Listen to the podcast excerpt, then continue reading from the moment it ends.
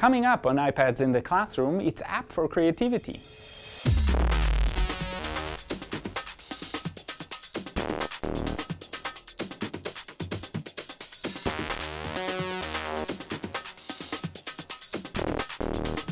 Hi, my name is Guy Trainin and this is iPads in the Classroom from TechEdge and today we're talking about apps that help you develop creativity in totally different domains. So each one of these apps does this in a different way.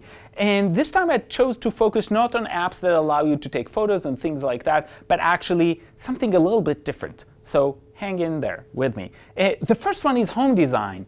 Home design is something that uh, we do a lot. There are lots of TV shows that uh, really address that, but that's a great way to think about creativity from a totally different perspective. It also incorporates real world problems and ways of thinking that uh, I'd like that we'd like kids to do if you go to the app itself and it tries to sell you different uh, expanded apps, but this is perfectly fine for kids working. This is a home that I've started designing, and I can change any feature about this home. So I can take this bedroom and I can design different things about it. This was the wall, so I can edit the walls. I can make that bedroom a little bit larger. I like large bedrooms, let's say. I don't actually, but for the sake of argument. So now I've got bigger walls. I can actually edit the corners and had an oddly shaped room, right?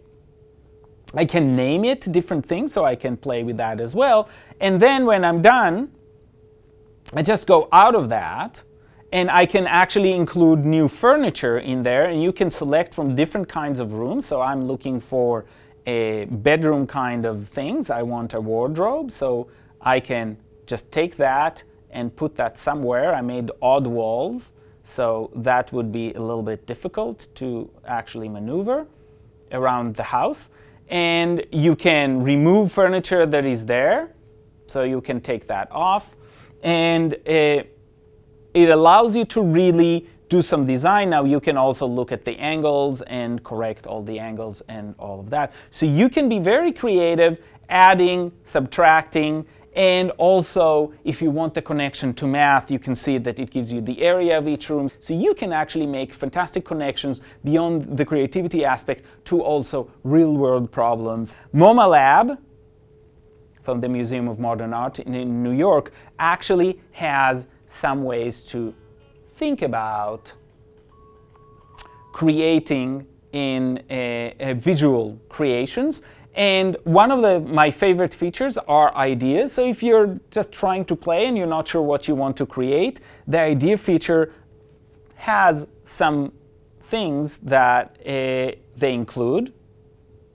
So you can experiment. You can make a person using geometric shapes. You can make a person using organic shapes. So uh, if you want to use geometric shapes, you can change the color. Let's change it to, I don't know, deep something, red, I think, and you say fine, and then this sends it out there and you can make it smaller. So we're making a person, you can drag it around, you can add a body and you can make that smaller. You can obviously change colors between. You can uh, then add something for a hand, and then I can add drawing to it, so I can draw straight lines or I can just do free draw. Depends on the thickness that I want, and I can also use the eraser. So it's a great way to create on a page. There are lots of apps that do that. You can also see that they have, and this is what I like, they have a lot of activities that you can uh, create here and they have directions. The great thing about it, again, is all of these suggestions, directions, and ideas. You don't have to take them, but you can create with them, which makes the learning happen uh, a lot more because it gives the learner a direction. If you want kids to just play, they can just play and experiment, but if you want them to create something and they connect it to actual art they have in the museum, so that connects it to art that people uh, create. You can also incorporate photos from your photo collection uh, using this. So you can, uh, and the photos are really things you've created in your gallery that you can incorporate into the next level of art creation. A great way to create, to encourage creativity and to connect it to art that was made by others. The last one I want to talk about goes again in a totally different direction. A lot of people talk about this as a game, and that's Minecraft, but really in reality, Minecraft is a lot more than a game. It's a place to create, a place to build for kids and adults to build. And the first thing that um, I would encourage you to do is make sure when you create a world that you don't make it a survival mode, which is where kids tend to be, but you make it as a creative mode where you can build whatever you want without having to deal with any danger so to speak. And kids can actually work together and collaborate. So this is a world I started building with my kids uh, just this morning.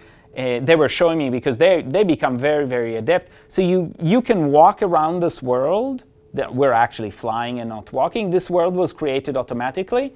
And uh, wherever you go, you can actually build. So right now I've got these kind of uh, cobblestone rocks. And wherever I tap, I need to probably get a little bit closer. I should be able to to build here. And you can see that I'm starting to create a wall. And now I can use glass panes. And let me just back up a little. And I can add glass panes.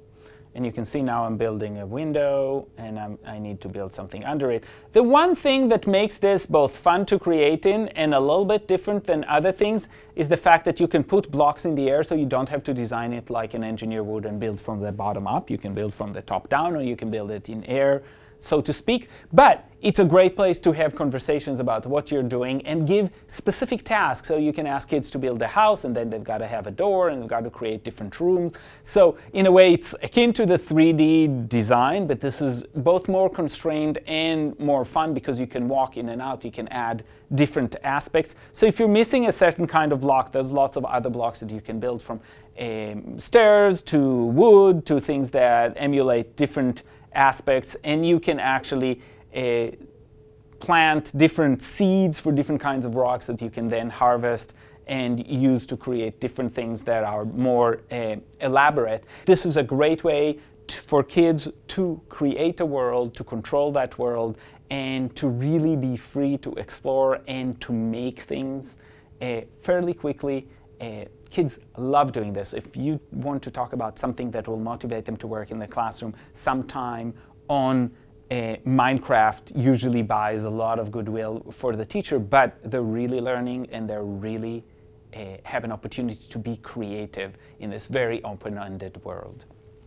So today I talked about three different apps, three different apps that really allow uh, kids and teachers to explore creativity from totally different perspectives and design. You can immediately see how these apps explore creativity, but can also really foster problem solving and collaboration so kids can work together in the same world on the same iPads or on different iPads and they can really think through and problem solve all of these issues around their creation. And so it's a great way to foster 21st century skills. And I'll see you next time on iPads in the classroom.